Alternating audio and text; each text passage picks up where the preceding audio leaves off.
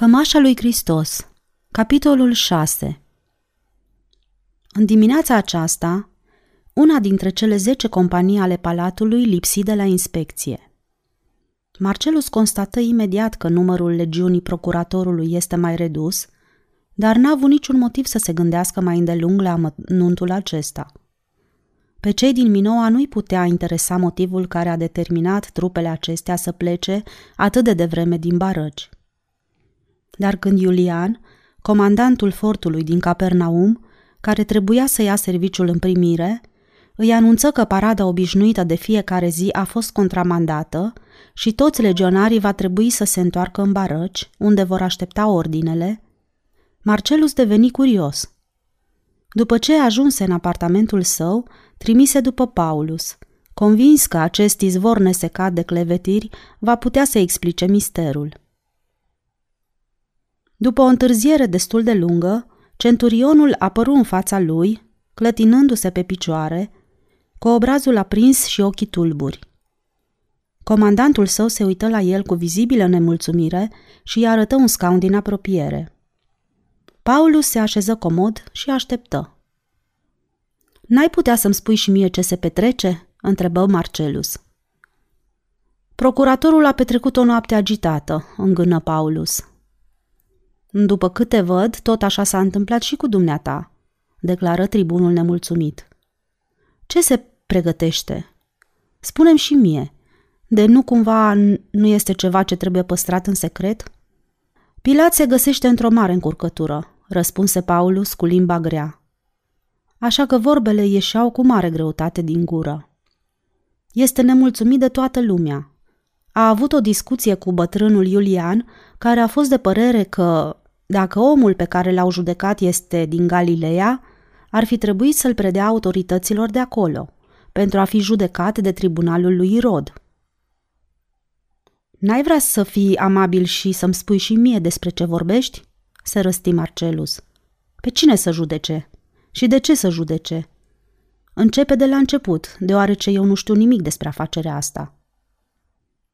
Paulus căscă zgomotos, se frecă la ochi și începu să-i debiteze o poveste lungă despre evenimentele petrecute noaptea trecută. Un teslar îndrăzneț, venit de undeva din interiorul Galilei, a fost arestat pentru tulburarea liniștii publice și pentru că a încercat să instige poporul la revoltă. Acum câteva zile își permisese acte de violență în pridvorul templului. Alungase în stradă animalele aduse pentru jertfe – răsturnase mesele zarafilor și blestemase lăcașul acela sacru, spunând că nu este casă de rugăciune, ci peșteră de tâlhari. Afirmația asta este destul de întemeiată, dar nu tocmai politicoasă, declară Paulus. Fără îndoială, omul acesta trebuie să fi fost nebun, zise Marcelus. Paulus își strâmbă buzele groase și clătină din cap. Omul acesta mi s-a părut neobișnuit. A fost arestat aseară. L-au dus în fața bătrânului Ana, fostul mare preot, apoi la Caiafa, actualul mare preot, și de acolo la Pilat, la Irod și... După cât văd, ești bine informat, îl întrerupse Marcelus. Paulus zâmbi cu înțeles. Câțiva dintre noi am fost azi noapte să dăm o raită prin orașul sacru ca să îl putem vedea la lumina lunii, recunoscu el. Puțin după miezul nopții am dat peste o mulțime de oameni care vociferau pe stradă și ne-am luat și noi după ei. Era singura distracție de care ne puteam bucura deocamdată. Dar fără de asta eram și puțin amețiți, dacă îmi vei îngândui să-ți spun adevărul, căci pentru asta am plecat din tabără. Sunt convins, zise Marcelus. Te rog, continuă și spunem tot ce mai poți să-ți amintești. Ei bine, l-am însoțit în toate părțile la judecată.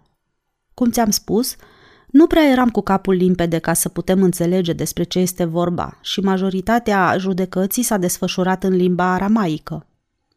Totuși se vedea destul de limpede că cei din slujba templului și negustorii țin cu orice preț ca omul acesta să fie condamnat la moarte. Pentru ceea ce s-a întâmplat în templu? Da, pentru ceea ce s-a întâmplat în templu și pentru că cu treieră regiunile rurale adunând oamenii împrejurul său și vorbindu-le. Despre ce? Despre o nouă religie. Am vorbit cu unul dintre legionarii lui Pilat care înțelegea această limbă. Mi-a spus că acest Isus stăruia pe lângă popor să adopte această nouă religie care nu prea avea nicio legătură cu templul. O parte dintre învinuirile ce îi se aduceau mi s-au părut caragioslâcuri. Unul dintre martori a jurat că le-ar fi auzit pe Galileanul acesta, spunând că, dacă templul ar fi dărâmat, el îl va reclădi în trei zile. Auzi vorbe. Dar, firește, toți aceștia urmăreau condamnarea acuzatului. În scopul acesta, orice fel de mărturie nu putea fi decât binevenită. Și în ce stadiu se găsește astăzi afacerea asta?" întrebă Marcelus. Eu mă săturasem de procesul din fața lui Irod și m-am întors în tabără înainte de revărsatul zorilor, căci abia mă mai puteam ține pe picioare. Am luat hotărârea să mă prezint în fața lui Pilat imediat după ce va termina cu prânzul. Probabil acum sunt în fața pretoriului palatului. Pilat le va îndeplini dorința și Paulus ezită și continuă încruntat. Dorința lor este să fie răstignit. I-am auzit vorbind și vociferând. N-ar fi bine să mergem și noi la judecată?" întrebă Marcelus. Pe mine te rog să mă ierți, căci eu m-am săturat," zise Paulus și, ridicându-se cu greutate, se îndreptă spre ușă. În prag se lovi piept în piept cu o santinelă din garda palatului care îl salută. Procurorul vă salută, începu el cu glas metalic ofițerilor și unui detașament de 30 de legionari din garnizoana fortului Minoa, ne va da o însărcinare urâtă, care este prea primejdioasă pentru a o încredința trupelor din oraș. Asta înseamnă că nu dorește ca legiunea lui să fie amestecată în această afacere. Detașamentul din Minoa va pleca mâine, așa că, dacă din cauza faptei săvârșite de noi se vor risca tulburări, nimeni nu ne va mai putea ajunge își săltă cingătoarea din șale și ieși din odaie. Marcelus rămase câteva clipe nehotărât, apoi se luă după el, căci voia să-i spună să scoată grupul de legionari de care vor avea nevoie. Prin ușa întredeschisă de la sala în care erau cantonați centurionii, îl văzu cum bea cu lăcomie dintr-o cupă uriașă. Intră repede în sală și îi spuse nemulțumit. Dacă aș fi în locul dumitale, Paulus, zise el sever, aș renunța să mai beau. Cred că până acum ai băut tocmai de ajuns. Iar eu, dacă aș fi în locul dumitale, îi răspunse Paulus cu îndrăzneală, aș bea cât m-ar ține pântecele. Apoi făcu doi pași către Marcelus și se uită la el cu nerușinare. Astăzi vei răstigni un om, zise el. Ai avut până acum ocazia să vezi o răstignire?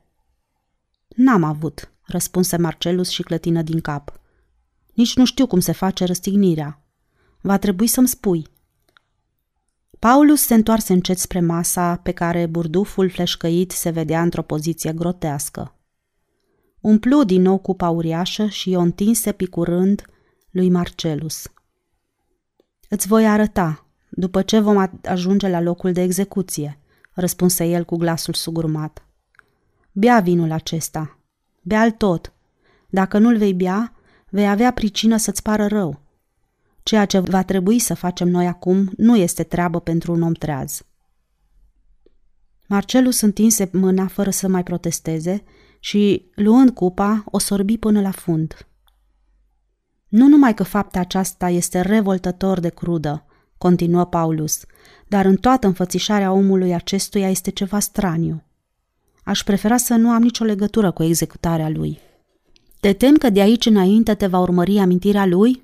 întrebă Marcelus și, oprindu-se, se uită la el și zâmbi cu sfială.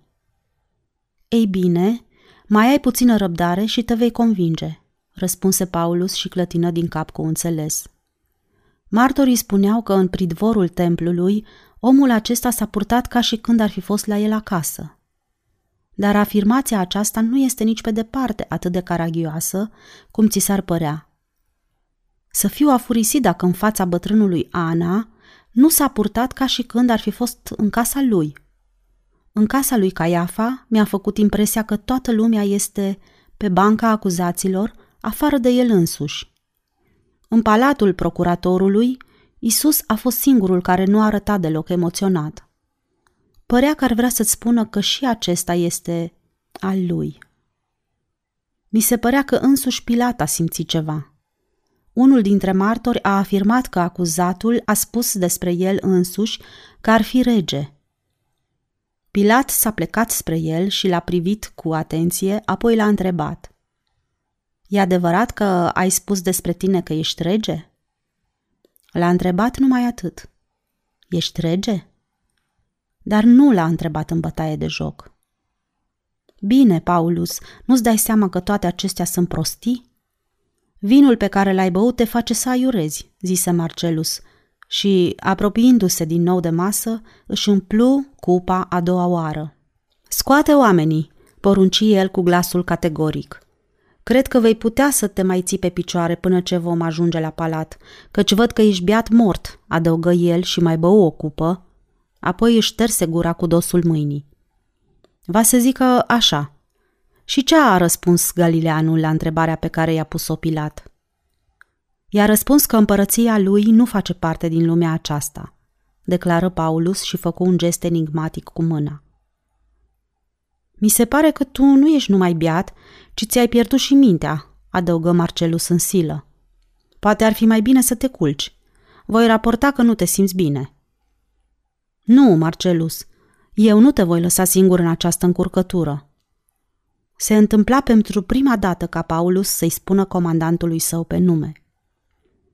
Ești un om cum se cade, Paulus, declară tribunul și întinse mâna spre el. Apoi se apropie de burduful de vin.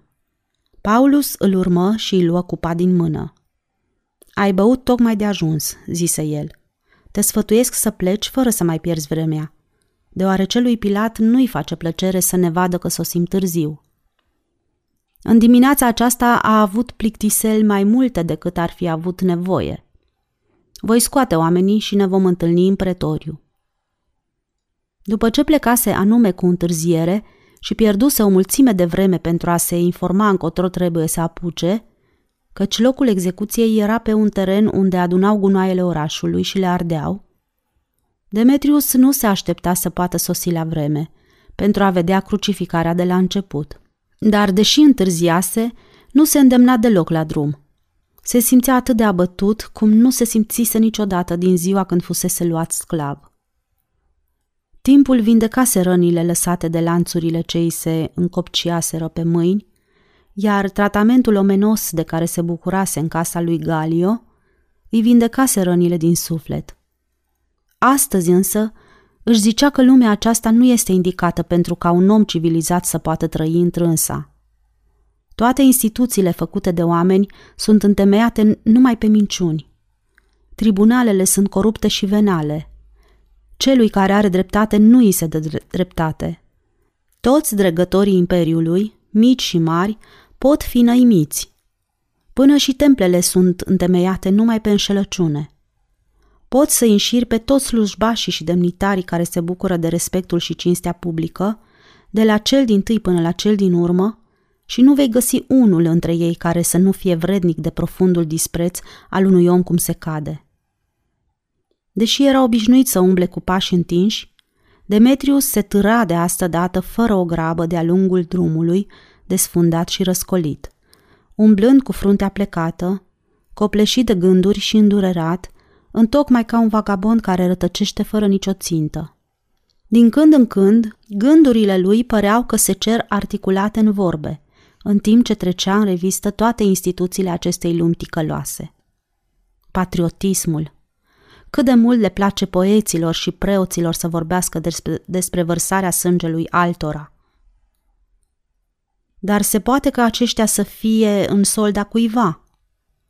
Bătrânul Horațiu, probabil tocmai atunci când împăratul Augustus îi trimisese un peplum și o togă nouă, împreună cu un burduf de vin, în dar pentru că a scris oda Dulce et decorum es pro patria mori. Dar toate acestea nu sunt altceva decât elucubrații. Cum se poate ca un bărbat sănătos și cu mintea întreagă să-și închipuie că este plăcut și nobil să-și sacrifice viața pentru salvarea lumii. În lumea aceasta nu face să trăiești, prin urmare, face cu atât mai puțin să mori pentru ea. Lumea nu va deveni niciodată mai bună. Să luăm de pildă pe Galileanul acesta îndrăzneț, care a fost atât de revoltat împotriva corupției din pridvorul templului, încât și-a permis un gest de protest cu totul lipsit de însemnătate. Fără îndoială, 95% dintre oamenii săraci și amărâți din provincia lui îl vor aplauda pentru această îndrăzneală. Dar când va veni vorba să-și asume răspunderea, toți acești anonimi, striviți de jugul împilărilor și al sărăciei, îl vor lăsa pe Isus al lor să răspundă singur de faptele sale, în fața reprezentanților unui templu pervers și a unui imperiu corupt. Cât despre credință, ce rost mai poate să aibă să fii credincios cuiva? Ar fi mult mai bine ca fiecare să-și urmeze drumul său și să se apere în felul în care va crede de cuviință. De ce să-ți petreci viața alergând pe urmele stăpânului roman, care astăzi are încredere în tine, ca mâine să te poată umili? Crezi că ai merita mai puțin respect dacă l-ai părăsi pe acest aristocrat? Drumul până la Damasc nu este tocmai greu. Ziua aceasta fu tristă pentru Demetrius. Până și cerul era acoperit de nori grei și cenușii ca plumbul. În zorii zilei, soarele strălucise pe cer, dar de o jumătate de ceas încoace, întunericul părea că a început să coboare. Apropiindu-se de câmpul pe care îl putea recunoaște din depărtare, după dârele de fum ce se destrămau în aer din mormanele de gunoaie aprinse, întâlni foarte mulți oameni care se îndreptau spre oraș. Majoritatea acestora erau bine hrăniți, bine îmbrăcați, demni și îngândurați. Oameni de vârstă mijlocie și mai bătrâni, mergând răzleți ca și când fiecare dintre ei ar fi venit singur. Oamenii aceștia, își zise Demetrius, sunt cu siguranță cei vinovați de crima ce s-a săvârșit astăzi. Se simți ceva mai ușurat gândindu-se că partea cea mai grea s-a terminat. Fuseseră de față la asasinatul la care contribuiseră și ei, așa că acum se puteau întoarce la tarabele și dughenele lor. Fără îndoială, unii dintre ei se vor opri la templu ca să-și recite rugăciunile de seară. După ce trecu de ultimele movile de pe câmp și rămase mirat de enorma cantitate de gunoaie ce se vedea îngrămădită aici, poteca urcă spre un deal care fusese ferit de murdării. Demetriu se opri și, uitându-se în sus, văzu pe coama dealului trei cruci mari, așezate în rând. Probabil se gândise în ultimul moment să execute și doi dintre prietenii Galileanului.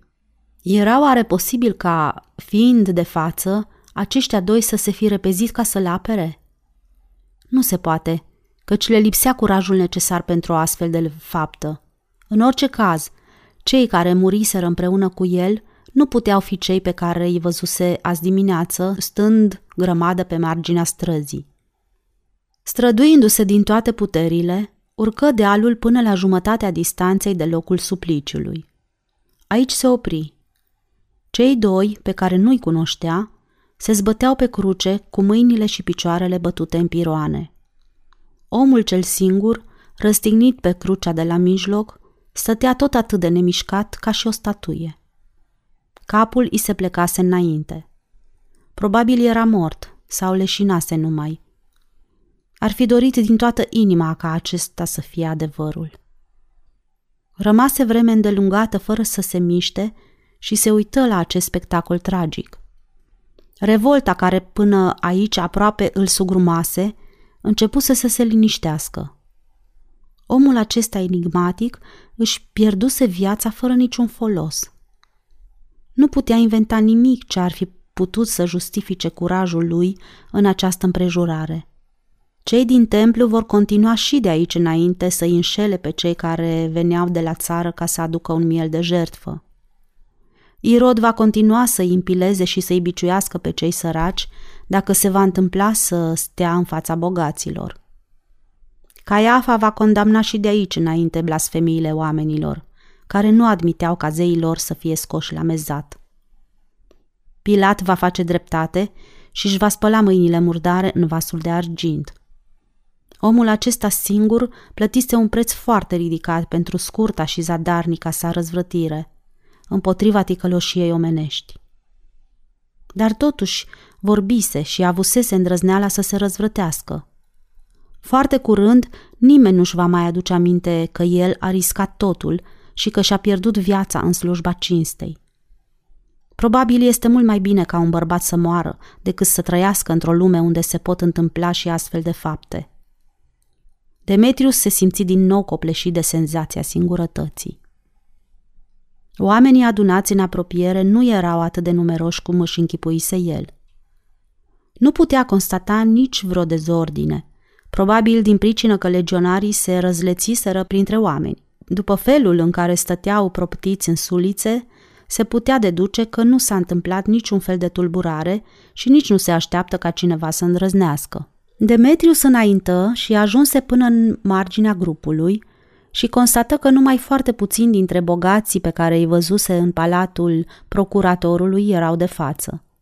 Majoritatea oamenilor civili erau îmbrăcați în haine proaste și unii dintre ei plângeau. Se vedeau și câteva femei învăluite în văluri negre. Se adunaseră în grupuri, copleșite de tristețe și de deznădejde.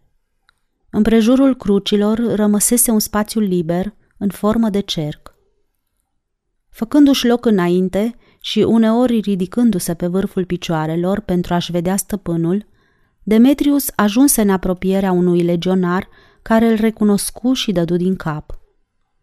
Acesta îi răspunse la întrebarea pusă cu glasul în șoaptă. Tribunul și ceilalți câțiva ofițeri sunt în apropierea crucilor, de cealaltă parte a colinei. I-am adus puțină apă, zise Demetrius, arătându-i ulciorul. Soldatul zâmbi mulțumit, arătându-și gingiile știrbe. Ai făcut foarte bine, declară el. Va putea să-și spele mâinile. Astăzi ofițerii nu beau apă, deoarece procurorul le-a trimis un burduf de vin ca să nu-și piardă firea. Omul acesta a murit? întrebă Demetrius. N-a murit. Adineaur l-am auzit vorbind. Ce a spus? L-ai putut înțelege? Spunea că e sete. I-ați dat apă? Nu. Au muiat un burete în oțetul care conținea și ceva mirodenii și l-au ridicat la gură, dar el s-a ferit. Nu prea înțeleg care poate fi motivul că l-au condamnat, dar am putea constata că nu este laș. Legionarul își îndreptă trupul și, ridicând ochii spre cer, îi spuse că în curând va începe furtuna. Apoi se depărtă și se pierdu de oameni. Demetrius nu se mai uită la omul singuratic, pironit pe cruce. Ieși dintre oameni și, făcând un ocol mare, ajunse de cealaltă parte a colinei. Marcelus, centurionul Paulus și alți patru sau cinci inși erau așezați roată pe pământ o ulcică de piele pentru jocul de zaruri, trecu din mână în mână. Văzând ce se întâmplă, în primul moment se simți indignat de brutala nesimțire a purtărilor și mai ales a lui Marcelus. Un bărbat cu cât de puțin simț de omenie nu putea avea o astfel de purtare, mai ales într-o împrejurare atât de dureroasă ca aceasta, decât cel mult dacă era biat. Dar acum, după ce ajunsese aici, Demetrius își zise că va trebui să întrebe dacă nu cumva stăpânul său are nevoie de el. Se apropie încet de grupul ofițerilor care nu-l văzuseră încă. Peste câteva clipe, Marcelus ridică privirea și, dând cu ochii de el, îi făcu semn să se apropie. Ceilalți se uitară întreagăt la el și continuară jocul, fără să-i mai dea atenție. Vrei să-mi spui ceva?" întrebă Marcelus cu limba încleiată. Ți-am adus un ulcior cu apă, stăpâne. Bine ai făcut. Așează ulciorul în apropiere. Voi bea numai decât. Venise rândul lui să tragă cu zarurile și, luând ulcica în mână, o scutură cu indiferență și aruncă zarurile. Azi e ziua dumitale cu noroc, murmură Paulus. Eu am terminat. Și, ridicându-se în picioare, își întinse trupul uriaș și își împreună mâinile la ceafă. Demetrius, zise el, și îi făcu semn cu capul. Vezi că la picioarele crucii de la mijloc este o cămașă cafenie de lână. Adu-o încoace, căci aș vrea să mă uit la ea. Demetriu s-a duse cămașa și o întinse. Centurionul o luă în mână și o examină cu indiferență. Nu este tocmai de proastă calitate, declară el, ținând-o în lungimea brațului. A fost țesută la țară și firul este vopsit în mustul cojilor de nuci. El nu va mai avea nevoie de ea. Aș vrea să o iau eu. Ce zici, tribune? De ce să o iei? întrebă Marcelus cu indiferență. Dacă valorează ceva, atunci să o jucăm la zaruri, adăugă el și întinse ulcica de piele. Este rândul dumitale. Numărul mare câștigă. Trage. În partea de miază noapte se auzi mugetul uriaș al tunetului și o limbă de flăcări, ca o scăpărare de pucioasă, șerpui printre norii de pe boltă. Centurionul Paulus trase cu zarurile și acestea căzură în dublu de trei. Apoi ridică fruntea și se uită la cerul de deasupra lui. Nu va fi tocmai greu să fii bătut, declară Vinicius, care era așezat lângă el. Trase și el și unul din zaruri căzu la trei, al doilea la cinci. Ulcica a trecut pe rând la ceilalți, fără ca vreunul dintre ei să poată obține un număr mai mare, până când veni rândul lui Marcelus. Dubla de șase, exclamă el. Demetrius, ia în grija ta această cămașă. Paulus i-o întinse numai decât. Să vă aștept aici, stăpâne, întrebă el. Aici nu am nevoie de tine. Întoarce-te la bărăci și începe să faci bagajele. Mâine în zorii zilei vom pleca, zise Marcelus și ridică privirea spre cer. Paulus, treci în cealaltă parte și vezi ce se întâmplă. Vom avea o furtună năprasnică. Se ridică și el cu mare greutate și păru că se leagănă pe picioare. Demetrius se gândi că ar fi bine să-l apuce de braț și să-l sprijine, dar își zise că în această împrejurare nicio dovadă de atenție din partea lui nu putea fi binevenită. Indignarea îi se liniștise. Se vedea cât de colo că Marcelus se îmbătase, deoarece n-ar fi fost în stare să săvârșească această faptă rușinoasă, fiind cu mintea trează. Un tunet cuprinse bolta cerului, cu zgomot atât de uriaș încât li se păru că pământul li se clatină sub picioare. Marcelus întinse mâna și se propti de crucea de la mijloc. După ce reuși să se sprijine din nou pe picioare, își desprinse mâna cu care se proptise de cruce și, văzând că este plină de sânge, și-o șterse pe togă. În aceeași clipă, un bărbat pântecos, îmbrăcat într-o bogată leviță lucitoare, se apropie de el și îi spuse cu îndrăzneală. Alungă oamenii aceștia de aici!" strigă el răstit. Au început să murmure, spunând că furtuna aceasta este judecata de apoi, pentru pedepsirea noastră. Tunetul cutremură cerul din nou. S-ar putea să fie, răspunse Marcelus fără să ezite. Dumneata ai fost însărcinat să păstrezi ordinea, zbieră bătrânul cel pântecos și ridică pumnul în cer. Vrei să oprezi furtuna? întrebă Marcelus. Să oprești blasfemiile. Oamenii au început să vocifereze și afirmă că Galileanul acesta este Fiul lui Dumnezeu. S-ar putea să fie, strigă Marcelus. De unde știi dumneata cine este? Și plecându-se, încleștă mâna pe mânerul paloșului. Pântecosul se retrase repede și o luă la fugă, spunând că se va plânge procuratorului. Demetrius trecu de cealaltă parte a dealului ca să se mai uite odată la chipul bărbatului singuratic, pironit pe crucea de la mijloc. Îl văzu că a ridicat ochii spre cerul negru ca păcura. Apoi, cu totul pe neașteptate, deschise gura și țipă ca și când ar fi chemat într-ajutor pe un prieten care se găsește foarte departe. Un bărbat de vârstă mijlocie, cu barbă și îmbrăcat în haine ponosite, probabil un rural care era prieten al Galileanului, se desprinse dintre oamenii din apropierea crucii și o apucă în jos pe coasta dealului, țipând cu glasul ridicat și cu trupul cutremurat de suspine. Demetrius întinse mâna ca să-l oprească. Ce a spus?" întrebă el. Dar omul se smulse din mâna lui și continuă să alerge, bocindu-se în gura mare, fără să-l poată înțelege ce spune. Galileanul, care trăgea să moară, plecă ochii și se uită la lumea din apropierea lui. Buzele îi se mișcau. Se uita la oameni cu aceeași tristețe în priviri, ca și în ziua aceea când mulțimea de pelerini întâlnită în drumul Ierusalimului începuse să-l aclame ca rege al lor. Un fulger flutură din nou în largul cerului cu tremura de tunete și întunericul deveni mai greu. Demetrius înfășură cămașa și o luă la subțioară, ținând-o strâns.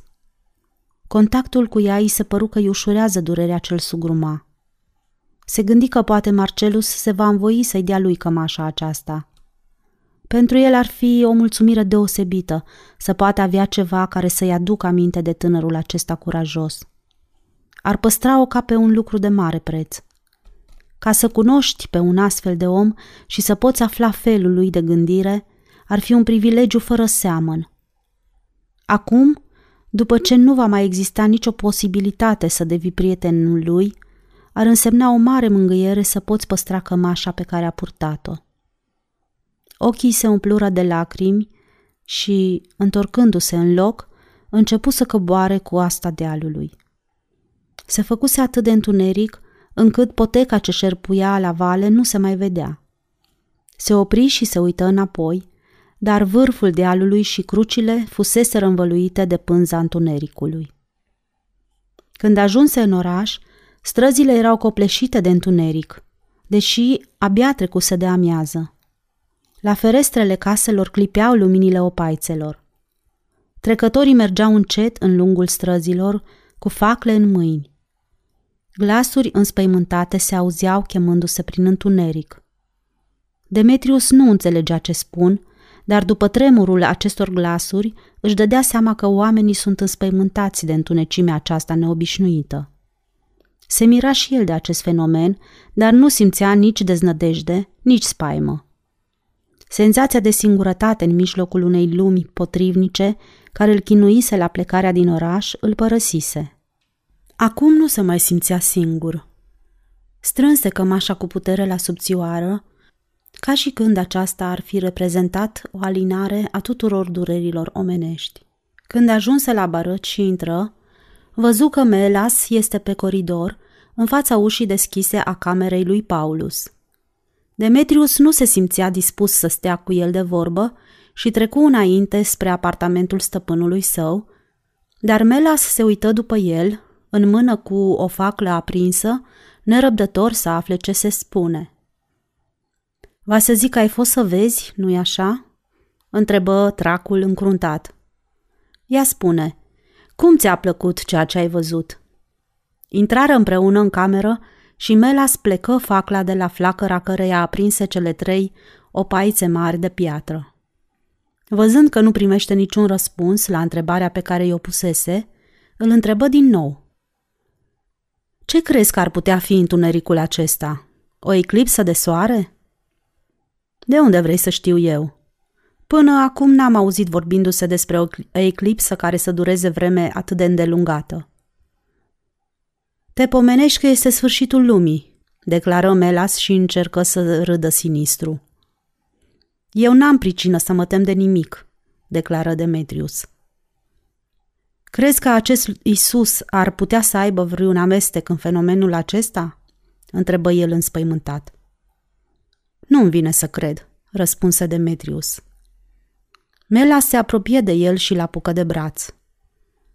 Te-ai mai gândit la Damasc? întrebă el în șoaptă.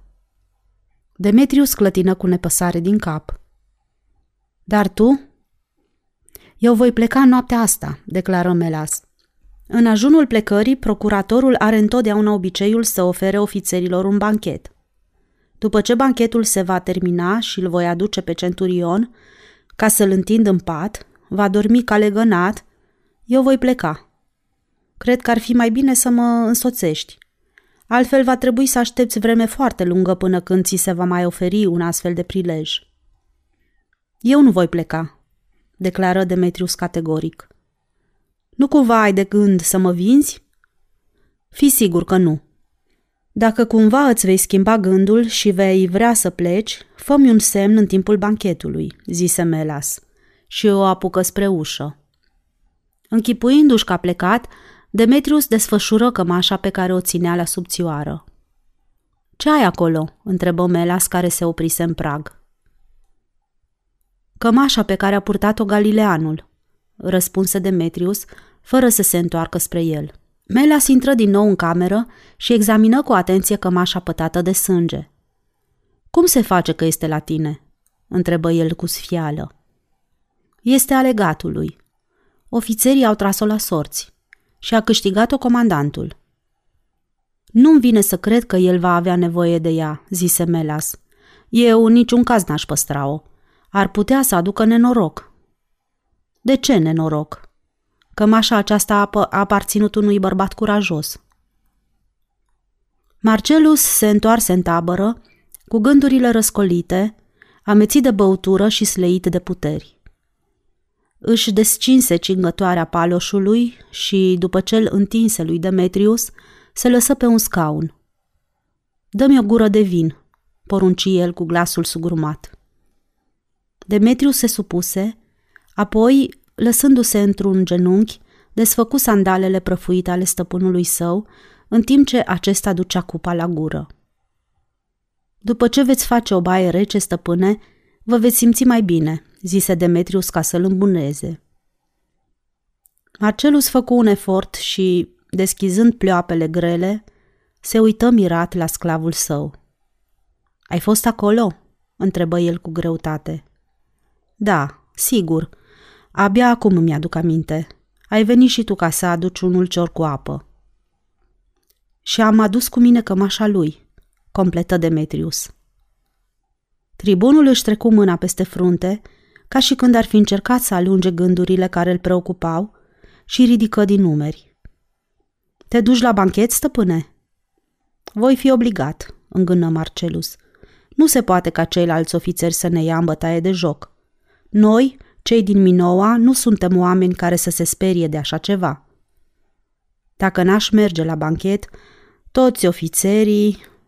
Ofițerii ar spune că legatul din Minoa s-a îmbolnăvit la vederea sângelui. Aveți dreptate în cuvința Demetrius.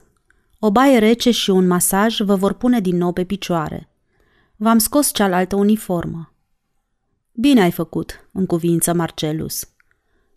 Comandantul din Minoa n-a fost niciodată atât de murdar ca astăzi. Ce este asta? întrebă el și atinse cu unghia o pată umedă ce se vedea pe toga lui albă. Sânge. Marele Imperiu Roman a săvârșit astăzi o faptă măreață. A câștigat o victorie sângeroasă, murmură el. Monologul său deveni incoerent și începu să se stingă, Apoi capul îi se plecă înainte, tot mai mult, până când bărbia îi se propti în piept și a dormi. Demetrius îi desprinse toga de pe umeri și, înmuind un prosop în apă rece, îl așeză pe obrazul buhăit și pe gâtul stăpânului său. Ridicați-vă în picioare, stăpâne, zise Demetrius, întinzând mâinile spre el. Vă mai așteaptă o singură bătălie și pe urmă veți putea dormi. Marcelus se ridică cu greutate și, sprijinându-se cu amândouă mâinile pe umerii sclavului său, acesta a început să-l dezbrace de hainele murdare. Sunt murdar, murmură el cu glasul stins. Sunt murdar, și pe dinăuntru, și pe din afară. Sunt murdar și umilit. Înțelegi, Demetrius? Sunt murdar și umilit. N-ați făcut altceva decât ați executat ordinele pe care le-ați primit, stăpâne, încercă Demetrius să-l îmbărbăteze. Ai fost de față?" întrebă Marcelus și încercă să-l privească în lumina ochilor. Da, stăpâne, a fost o întâmplare foarte tristă. Ce părere ai despre el? A fost un bărbat foarte curajos. Păcat că această însărcinare vi s-a dat tocmai dumneavoastră. A doua oară n-aș mai primi eu, indiferent de la cine ar veni, declară Marcelus categoric. Ai fost de față când l-a invocat pe Dumnezeul său și l-a rugat să ne ierte? Nu, dar chiar dacă aș fi fost, eu n-aș fi înțeles limba lui. N-am înțeles nici eu, dar mi-au explicat alții. După ce a pronunțat vorbele acestea, s-a uitat drept la mine. Cred că va trebui să treacă foarte multă vreme ca să pot uita privirea aceea a lui. Demetrius îi petrecu un braț împrejurul mijlocului ca să se poată ține pe picioare. I se întâmpla pentru prima dată să-l vadă pe stăpânul său cu ochii plini de lacrimi. Impunătoarea sală de banchete a palatului era împodobită pentru această ocazie cu emblemele și steagurile romane și în lungul pereților se vedeau urne pline cu flori. Opaițe uriașe de piatră, așezate pe coloanele de marmură, luminau încăperea vastă. O orchestră postată într-un alcov cânta marșuri militare. La masa principală, așezată pe o estradă, era procuratorul, cu Marcelus și Iulian în stânga și în dreapta lui, iar lângă ei erau comandanții forturilor din Cezarea și Iopa. Toți cei prezenți cunoșteau motivul pentru care lui Marcelus și Iulian li s-au oferit locuri de onoare. Minoa executase o sarcină neplăcută, iar Capernaum avea motive să fie nemulțumit. Pilat părea întunecat, absent și cu gândurile rătăcite. Sclavii palatului fuseseră însărcinați cu servirea bucatelor complicate. Ordonanțele ofițerilor erau înșirate în lungul pereților, așteptând gata să-i ajute pe stăpânii lor când vor avea nevoie, deoarece, în conformitate cu un obicei recunoscut de multă vreme, invitații procuratorului veneau la acest banchet pentru a se îmbăta, așa că nici unul dintre ei nu era în stare să meargă prea departe după ce se ridica de pe scaun. Dintre toți cei prezenți, ofițerii din Minoa erau cei mai gălăgioși și mai îndrăzneți, dar li se trecea cu vederea, deoarece știau cu toții că ofițerii aceștia au avut o zi grea. Paulus sosise printre cei din urmă. Cu toate îngrijirile date de Melas, arăta buhăit la obraz și se uita încruntat. Veselia celor din prejurul său le nerva. O vreme se uită la ei întunecat și nemulțumit, iar din când în când se trezea din această letargie și începea să sughită. Puțin după aceea, subalternii săi începură să se ocupe de el și îi turnară un vin neobișnuit de tare, menit să-i pună din nou în mișcare activitatea spirituală. Încercă să fie și el vesel, să cânte și să chiuie, dar nimeni nu era în stare să înțeleagă ce spune. Apoi dădu peste cap uriașa cupă de vin ce o avea în fața lui și începu să râdă cu hohote. Centurionul se îmbătase. Lui Demetrius îi făcea plăcere să constate că stăpânul său își păstrase demnitatea. Nu prea vorbea, dar asta se datora faptului că nici procuratorul nu era dispus să vorbească. Bătrânul Iulian, care era complet treaz, mânca lacom și se străduia să susțină o conversație cu Pilat. Pe măsură ce trecea timpul, ofițerii de la celelalte mese deveneau tot mai gălăgioși și mai dezordonați. Râdeau nestăpâniți, debitau glume grosolane și din când în când se răsteau unii la alții. Uriașele tăvi de argint, pe care erau îngrămădite fripturi și fructe exotice, veneau și plecau fără încetare. Carafe de argint, admirabil sculptate, vărsau mereu vinul în cupele uriașe. Din când în când, câte un centurion care stătea întins pe canapeaua din fața mesei se căznea să se ridice din nou și sclavul său se repezea numai decât spre el ca să-l ajute și să iasă cu el din sală. După o bucată de timp apăreau iarăși. Ofițerul părea că se simte mai bine și se așeza din nou la masă ca să înceapă de acolo de unde s-a oprit. Mulți dintre invitați dormeau spre nemulțumirea sclavilor lor care se simțeau umiliți. Dar, dacă se întâmpla să adoarmă, ceilalți sclavi își făceau semne și începeau să zâmbească batjocoritori. Demetrius stătea în poziție de drepți lângă peretele din imediata apropiere a stăpânului său. Constată mulțumit că stăpânul său nu mănâncă cu lăcomie din bucatele servite, ceea ce dovedea că i-a mai rămas încă simțul bunei cuvințe. Totuși, ar fi preferat ca stăpânul său să pară ceva mai vesel de față cu ceilalți convivi. Ar fi dezastros dacă cineva și-ar închipui acum că el stă îngundurat datorită celor petrecute în timpul după amiezii. Puțin după aceea, procuratorul se așeză pe scaun și, plecându-se spre Marcelus, Se uită la el întrebător. Demetrius făcu un pas înainte ca să audă ce spune. Legate, zise Pilat, constat că nu-ți face plăcere mâncarea. Probabil ai prefera să ți se servească altceva? Vă mulțumesc, nu mi-e foame, răspunse Marcelus.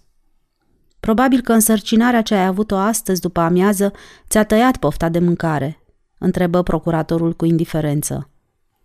Marcelus se întunecă la obraz. Cred că acesta ar fi un motiv destul de întemeiat pentru a-ți trece pofta de mâncare.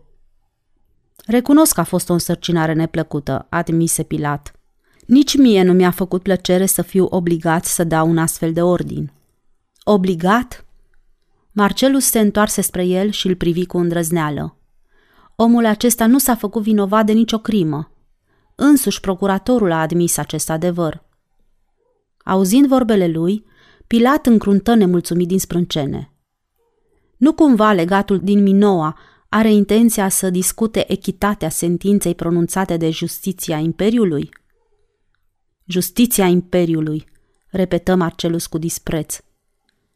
Aceasta nu este justiție. Nimeni nu știe mai bine decât procuratorul că acest galilean a fost osândit pe nedrept. Legate, mi se pare că nu-ți dai seama de ceea ce vorbești, ripostă Pilat cu glasul sever. Nu sunt eu cel care a adus vorba despre această chestiune, declară Marcelus, dar de cumva sinceritatea mea vă supără, am putea vorbi despre altceva. Obrazul lui Pilat păru că se luminează puțin. Ai tot dreptul, legate Marcelus Galio, să-ți exprimi părerile, admise procuratorul, cu toate că știi foarte bine că nu e obiceiul ca cineva să-și critique superiorul cu atâta îndrăzneală cum ai proceda dumneata. Știu, răspunse Marcelus respectuos. Este neobișnuit ca cineva să-și critique superiorul. Dar și întâmplarea aceasta este neobișnuită. Făcu o pauză și îl privi pe Pilat în lumina ochilor. Judecata a fost neobișnuită. Sentința a fost neobișnuită. O sânda a fost neobișnuită. Și o sânditul a fost și el un bărbat neobișnuit. De fapt, a fost un bărbat straniu. Ce părere ți-ai format despre el? întrebă Pilat și se plecă spre Marcelus. Tribunul clătină din cap. Nu știu ce să zic, răspunse el după oarecare întârziere. A fost un fanatic, declară Pilat. Fără îndoială. Tot fanatic a fost și Socrate. Tot așa Platon. Pilat ridică din numeri. Doar nu ai intenția să afirm că galileanul acesta s-ar putea compara cu Socrate și Platon. Conversația lor se întrerupse înainte ca Marcelus să-i poată da un răspuns. Paulus se ridicase în picioare și îl striga, spunându-i ceva ce nu putea înțelege. Pilat încruntă din sprâncene, ca și când întreruperea aceasta nu i-ar fi făcut plăcere chiar la un banchet ca acesta, unde participanții pierduseră orice respect față de reședința sa. Marcelus făcu centurionului semn cu mâna, ca să-i dea să înțeleagă că nu este dispus să stea cu el de vorbă. Dar Paulus nu se lăsă mai prejos și, ridicându-se în picioare, se apropie de masa de pe stradă, apoi plecându-se peste ea, îi spuse ceva ce Demetrius nu putu auzi. Marcelus păru că încearcă să-l liniștească, dar centurionul părea încăpățânat și deveni agresiv. Cu vădită nemulțumire, comandantul se întoarse spre Demetrius și îi făcu semn. Centurionul Paulus vrea să vadă cămașa, murmură el. Adu-o aici. Demetrius ezita atât de mult încât Pilat se uită mirat la el. Pleacă imediat și adu-o, îi porunci Marcelus cu glasul răstit. Părându-i rău că l-a pus pe stăpânul său într-o situație atât de penibilă în fața procuratorului, Demetrius se strădui să-și repare greșeala și plecă în fugă. Alergând în lungul coridorului, spre apartamentul legatului, își auzi bătăile inimii care zvâcnea speriată. Nu există nimic ce ar fi putut justifica toanele acestea ale lui Paulus, dar fiind atât de biat, te putea aștepta la orice din partea lui. Scoase cămașa pătată de sânge și sfâșiată și, luând-o pe braț, se întoarse în sală. Se simțea ca unul care își trădează pe cel mai bun prieten, când admite ca un om biat să-și bată joc de el, deoarece acest Isus merita cel puțin atâta considerație încât să nu fie luat în bătaie de joc, nici chiar mort fiind, de către o adunătură de bețivi. O clipă se opri în loc și se întrebă dacă e cazul să se supună sau să urmeze sfatul pe care îl dăduse Melas și să evadeze. Marcelus se uită la cămașă, dar nu întinse mâna după ea. Dă-o centurionului Paulus, zise el. Paulus, care se întorsese la locul său, se ridică, legănându-se pe picioare, apoi, întinzând mâna după cămașă, o ridică de umeri în fața ochilor și se apropie cu ea de masa procuratorului. În largul sălii se făcu imediat liniște când se opri cu ea în fața lui Pilat. Iată trofeul, strigă el. Pilat zâmbi îngăduitor și se întoarse spre Marcelus, ca și când ar fi vrut să-i spună că în calitate de legat al fortului Minoa, ar fi datoria lui să-i spună subalternului său cum să se poarte. Trofeul, răcni Paulus a doua oară. Minoa prezintă reprezentantului Romei trofeul pe care i l-a adus. Și, făcând un gest larg în care cuprinse drapelele ce se legănau pe pereți, deasupra mesei procuratorului, îi întinse cămașa. Pilat clătină din cap nemulțumit și îi făcu semn cu mâna că nu-l interesează această farsă de bețivi. Dar Paulus păru că nu se intimidează de acest refuz și, întorcându-se spre Marcelus, strigă. Pe reprezentantul Romei nu-l interesează acest trofeu. Foarte bine, îl va păstra Minoa. Haide, legate, îmbracă această cămașă. Te rog, Paulus, cred că atât ajunge, stărui Marcelus. Cineva dintre ofițerii de la masă începu să strige. Îmbraco! Și imediat după aceea toată sala răsună de urletele celor care se îmbătaseră. Îmbraco! Îmbraco! Și băteau cu cupele goale în tăblia meselor, dar nu se mai auzea nimic altceva decât un vuiet de larmă sălbatică. Marcelus înțelese că pentru a-i putea determina pe bețivii aceștia să se liniștească, va trebui să le facă pe voie – așa că se ridică în picioare și întinse mâinile după cămașă.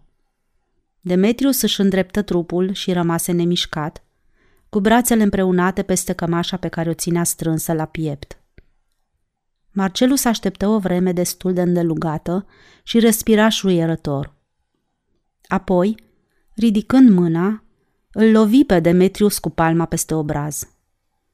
Se întâmpla pentru prima dată ca el să-l pedepsească în felul acesta – Demetrius plecă încet fruntea și întinse lui Marcelus cămașa, apoi rămase cu umerii îndoiți până când stăpânul și-o trecu peste cap fără să-și dezbrace toga. Sala se cutremură de hohote și ofițerii începură să aplaude. Obrazul tribunului era tras și se uita cu ochii rătăciți la cei din prejurul său. Apoi se făcu din nou liniște. Ca și când s-ar fi mișcat prin vis, Mâinile lui se frământau stângace ca să potrivească veșmântul la gât și trupul începu să-i tremure. Să vă ajut, stăpâne?" întrebă Demetrius speriat. Marcelus dădu din cap și după ce Demetrius îi ajută să-și o scoată, se lăsă pe scaun și îi se păru că genunchii s-au îndoit sub greutatea trupului. Ieși cu ea în curte și dă foc, zise el cu glasul sugrumat. Demetrius salută și ieși repede din sală. Melas se oprise în apropierea ușii. Când îl văzu pe Demetrius, se apropie și a ținut calea. Ne vom întâlni la miezul nopții, lângă poarta mieilor, suflă el. Voi fi acolo, răspunse Demetrius și se depărtă. Par grozav de emoționat, zise procuratorul în bătaie de joc. Probabil ești superstițios. Marcelul nu zise nimic și părea că nici n-a auzit vorbele ironice ale lui Pilat. Întinse mâna care îi tremura și, ridicând cupa la gură, sorbi adânc. Ceilalți ofițeri, după ce spectacolul neașteptat se termină, începură să vocifereze din nou și să râdă. Bănuiesc că pentru ziua de astăzi ai trecut prin destule emoții, adăugă procuratorul pe un ton mult mai îngăduitor. Dacă vrei să te retragi, îți voi da voie. Mulțumesc, răspunse Marcelus cu glasul stins. Dădu să se ridice, dar simți că picioarele nu îl pot purta și se lăsă din nou pe scaun. Cei din sală se ocupaseră până acum prea de aproape de el, așa că n-ar fi vrut să atragă din nou atenția asupra sa. Slăbiciunea aceasta trecătoare pe care o simțea se va termina curând. Încercă să înțeleagă inerția aceasta care îl copleșise pe neașteptate. Astăzi băuse mai mult și nervii lui fusese răsupuși la o încercare grea. Dar chiar în această situație se putea gândi destul de limpede că slăbiciunea și învălmășeala gândurilor sale nu se datoresc nici băuturii și nici întâmplării tragice din timpul după amiezii. Senzația aceasta de inerție îl copleșise în momentul când își băgase brațele în mânecile cămășii. Pilat îi spusese că este superstițios. Nimeni nu s-ar fi putut interesa mai puțin decât el de oamenii cu puteri supranaturale. Aceasta fiind realitatea, nici nu se gândise să atribuie cămășii anumite puteri magice. Îl simți pe Pilat că se uită la el cu o curiozitate plină de dispreț. Situația lui de acum începea să devină penibilă. Mai curând sau mai târziu tot va fi obligat să se ridice în picioare. Se întreba, oare dacă va mai încerca o dată, va reuși să se ridice? În momentul acesta apăru un legionar din garda palatului și se îndreptă spre masa de onoare. Se opri în fața procuratorului și, după ce îl salută, îi spuse că a sosit corabia Vestris și capitanul acesteia ar vrea să predea o scrisoare legatului Marcelus Lucan Galio. Adu încoace, porunci Pilat. Capitanul Fulvius, stăpâne, ar vrea să o predea el însuși, răspunse legionarul. Ce vorbe sunt acestea? Spune-i să-ți predea scrisoarea. Poartă de grijă să-i se dea cină și vin de ajuns. Mâine dimineață voi sta cu el de vorbă. Scrisoarea, stăpâne, adăugă legionarul emoționat, este de la împăratul Tiberiu. Marcelus, care până în momentul acesta ascultase conversația lor fără prea mare interes, ridică privirea și, plecându-se peste masă, se uită la procurator să vadă ce va răspunde. În cazul acesta, spune-i să intre, în cuvință Pilat. Cele câteva minute de așteptare părură foarte lungi. Ce fel de scrisoare o fi trimis bătrânul Tiberiu? Care este nebun. Imediat după aceea, legionarul a apărut din nou în sală, urmat de marinarul cu obrazul biciuit de vânturi și bărbos. Pilat îl salută cu indiferență și îi făcu semn să-i predea lui Marcelus sulul de pergament. Capitanul așteptă, așteptă și procuratorul îl urmări pe Marcelus cu coada ochiului până când desfăcu sigilile Tribunul, cu mâna tremurândă, scoase pumnalul și desprinse pecețile groase de ceară, apoi desfăcu încet documentul și îl parcurse cu ochii.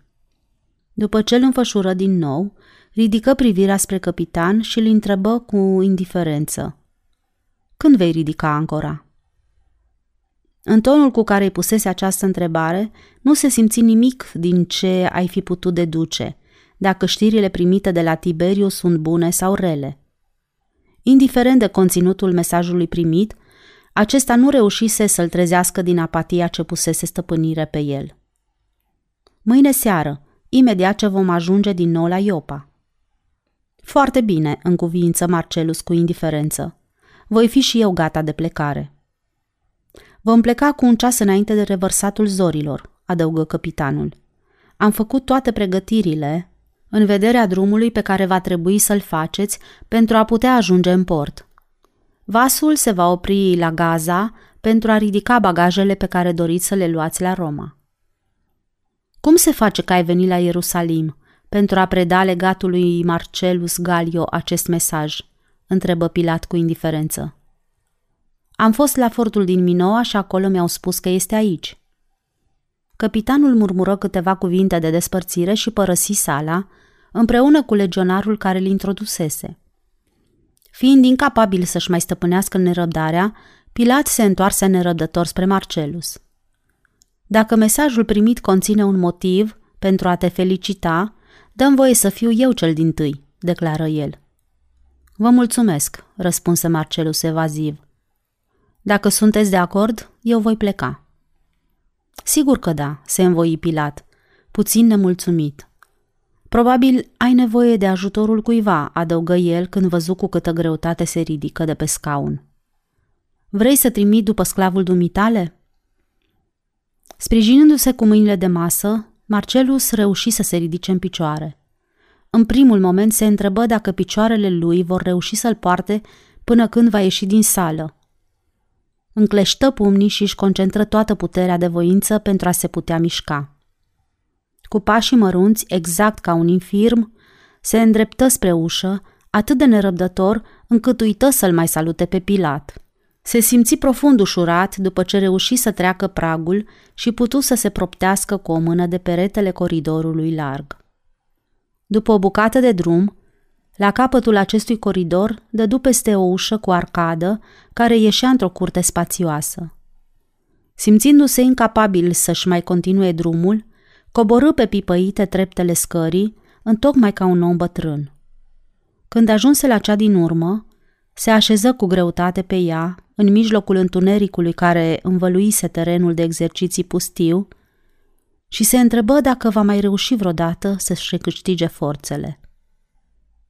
Vreme de un ceas după aceea, încercă în mai multe rânduri să se ridice în picioare, dar fără să reușească. I se păru straniu că acum nu se simte înspăimântat în starea în care se găsește. Inerția care îi copleșise trupul se manifestase și spiritualicește. Faptul că exilul acesta, care amenințase să-i distrugă viața, s-a terminat în mod definitiv, nu-i pricinuia nicio mulțumire. Murmura fără încetare. Marcelus, trezește-te! Ești liber, vei pleca acasă, te vei întoarce la familia ta, te vei întoarce la Diana. Corabia te așteaptă, mâine va ridica ancora. Ce s-a întâmplat cu tine, Marcelus? Într-un rând, atenția îi fu atrasă de umbra unui bărbat care se apropia, ducând o legătură pe umăr. Umbra aceasta se furișa de-a lungul pereților, umblând cu pași ușori ca de pisică. Era sclavul lui Paulus. După mișcările făcute de el, se vedea că are intenția să evadeze. Când trecu pe lângă el, sclavul tresării, văzându-l așezat pe trepte, apoi o rupse la fugă întocmai ca o sălbăticiune speriată. Lui Marcelus scena aceasta îi se păru plină de haz, dar nu zâmbi. Prin urmare, Melas va evada. Ce importanță are? Întâmplarea aceasta nu putea să aibă cu nimic mai multă importanță decât licărirea luminilor de licurici în mijlocul unui hățiș. După ce mai trecu o vreme care îi se păru foarte lungă, în lungul pavajului de marmură al coridorului se auzi hârșitul stins al sandalelor celor care ieșeau și zvon de glasuri. Banchetul se terminase. În primul moment se gândi că ar fi bine să le dea de știre de prezența lui pe scară, dar când trecură pe lângă el, n-a avut puterea necesară pentru a lua o hotărâre. Curând după aceea, zvonul de pași se stinse în lungul coridorului și întunericul deveni mai greu. Totuși nu fu în stare să-și dea seama de singurătatea din prejurul său. Gândurile lui păreau încremenite. Cu mare greutate se târâ până la coloana din dreapta a arcadei și, sprijinindu-se de ea, a dormi adânc. Vreme de un ceas, Demetrius se învârtise de colo până colo prin apartamentul stăpânului său, împachetându-i hainele și restul echipamentului în vederea drumului ce trebuia să-l facă a doua zi înapoi spre Minoa. Nu simțea niciun fel de remușcare din pricina gândului că va evada – dar cu toate acestea nu se putea dezbăra cu ușurință de obiceiul de a-l îngriji pe stăpânul său. Astă seară își va face datoria pentru ultima dată, ca după aceea să plece pe drumul care îl va duce spre libertate. S-ar putea să fie prins sau va trebui să întâmpine multe greutăți în drumul său, dar în orice caz de aici înainte va fi liber. Probabil, după ce Marcelus se va trezi, îi va părea rău de incidentul din sala banchetului și s-ar putea ca el însuși să recunoască fără greutate că sclavul său a avut motive temeinice să evadeze. Încă nu era liber, dar cu toate acestea simțea plăcerea apropiatei libertăți. După ce legă bagajele în curele, părăsi camera stăpânului și se îndreptă spre capătul barăcilor, unde era cantonată centuria din Minoa, și, intrând în compartimentul său, își adună puținele lucruri pe care le avea și le băgă într-o desagă. După ce împachetă tot, înfășură cămașa Galileanului și o băgă peste celelalte lucruri. Procedeul acesta îi se păru și lui neobișnuit, dar moliciunea acestei cămăși, al cărei material fusese tors și țesut la țară, avea ceva ce l atrăgea. Când o atingea cu mâna, îi se părea că simte un fel de liniște în toată ființa, ca și când contactul cu ea i-ar fi dat o nouă încredere în sine. Își aduse aminte de o legendă pe care o auzise în vremea copilăriei lui, despre un inel care purta stema unui prinț. Prințul îl dăruise unui biet legionar care îl ferise din calea unei săgeți și astfel îl scăpase de moarte.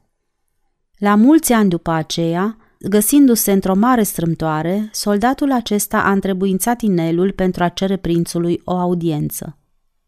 Nu-și mai aducea aminte de amănuntele întâmplării, dar îi se părea că această cămașă are aceleași calități ca și inelul prințului. Îți inspira încredere și siguranță. Până la poarta mieilor avea drum lung de făcut, dar îndemnat de cele aflate de la Melas, în timpul plimbărilor lui mai fusese odată pe acolo. Poarta aceasta nu prea era întrebuințată decât de oamenii care veneau la oraș din satele regiunii de miază noapte. Dacă cineva se îndrepta spre Damasc și ținea să nu fie oprit de nimeni în drum, poarta mieilor îi oferea cea mai bună siguranță. Fusese curios să o vadă și el. Nu se gândea să evadeze, dar ar fi vrut să vadă și el cel puțin odată poarta aceasta care se deschidea spre țara făgăduinței. Melas îi spusese că este destul de ușor. Poarta nu era păzită și regiunea din apropiere părea pustie. Melas nu sosise încă, dar întârzierea lui nu-l făcu să se neliniștească.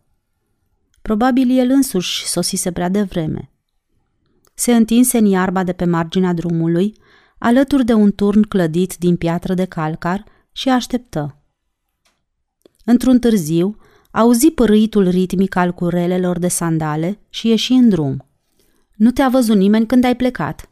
întrebă Melas gâfâind, după ce lăsă de pe umăr legătura grea și se așeză să se odihnească. Nu, în tabără totul era liniștit. Dar pe tine? Când am plecat, m-am pomenit cu legatul în drumul meu, răspunse Melas și începu să râdă. M-a băgat în sperieți. Mă strecuram încet în lungul pereților de la barăci și, când am trecut prin curte, am dat peste el. Ce făcea acolo?" întrebă Demetrius nerăbdător. Stătea singur, pe treapta scării, în fața unei intrări. Te-a recunoscut? Da, sunt sigur că m-a recunoscut, dar n-a zis nimic. Haide, să plecăm. La ce să ne mai pierdem vremea aici, în fața porții? Va trebui să ajungem cât mai departe, înainte de răsăritul soarelui, zise Melas și trecu pe sub bolta porții dărăpânate. Nu ți s-a părut că legatul era beat? întrebă Demetrius. Nu, în orice caz, nu părea să fie biat din calea afară, răspunse Melas cu sfială. El a părăsit sala banchetului înaintea celorlalți. Părea amețit și arăta că n-ar fi fost în toate mințile. Eu a trebuit să întârzi ca să-l aștept pe bețivanul de stăpânul meu și să-l întind în pat, dar au întârziat atât de mult încât m-am hotărât să plec înainte de întoarcerea lui. Probabil nici nu va băga de seamă că eu lipsesc. În viața mea nu l-am văzut niciodată pe centurion atât de biat ca astă seară. Își continuară drumul prin întuneric, străduindu-se să nu se abată. Melas se împiedică de colțul unei pietre și trase o înjurătură. Spui că ți s-a părut că nu este în toate mințile? Da, era amețit și se legăna pe picioare, ca și când cineva l-ar fi pocnit în moalele capului. Când l-am văzut pe treptele intrării, unde se oprise, mi s-a părut că se uită la mine cu ochii rătăciți. Probabil el nici nu-și dădea seama unde s-a oprit. Demetrius domoli pasul, ca și când ar fi vrut să se oprească. Melas, începu el cu glasul sugurmat. Îmi pare foarte rău, dar sunt obligat să mă întorc la el. Ce? Ești... Grecul se strădui să găsească un epitet cât mai greu cu care să-l apostrofeze. Mi-am dat seama mai de mult că trebuie să fie o nătăfleață. Ți-e frică să pleci din serviciul unui individ care n-a ezitat să te pălmuiască în fața unui grup de ofițeri pentru a le dovedi cât este de brav? Bine faci, întoarce-te la el și rămâi sclavul lui pentru totdeauna. Cred că nu va fi tocmai plăcut, mai ales acum, după ce omul acesta și-a pierdut mintea. Demetrius îi întoarse spatele și se depărtă. Noroc la drum, Melas, strigă el fără nicio supărare. Ar fi mult mai bine dacă ai încercat să scapi de cămașa aceea, răspunse Melas, cu glasul cu tremurat de revoltă. Datorită acesteia, elegantul tău stăpân și-a pierdut mintea. A nebunit din prima clipă când a încercat să o îmbrace. Lasă-l în pace și vezi de treaba ta. Omul acesta este urmărit de blestem. Galileanul s-a răzbunat împotriva lui. Demetrius nu-l asculta, ci își continua drumul prin întuneric. Mela se luă după el și îl urmă până la poarta pe sub care trecuseră, străduindu-se să-l oprească. Este urmărit de blestem, țipă el. Este blestemat. Sfârșitul capitolului 6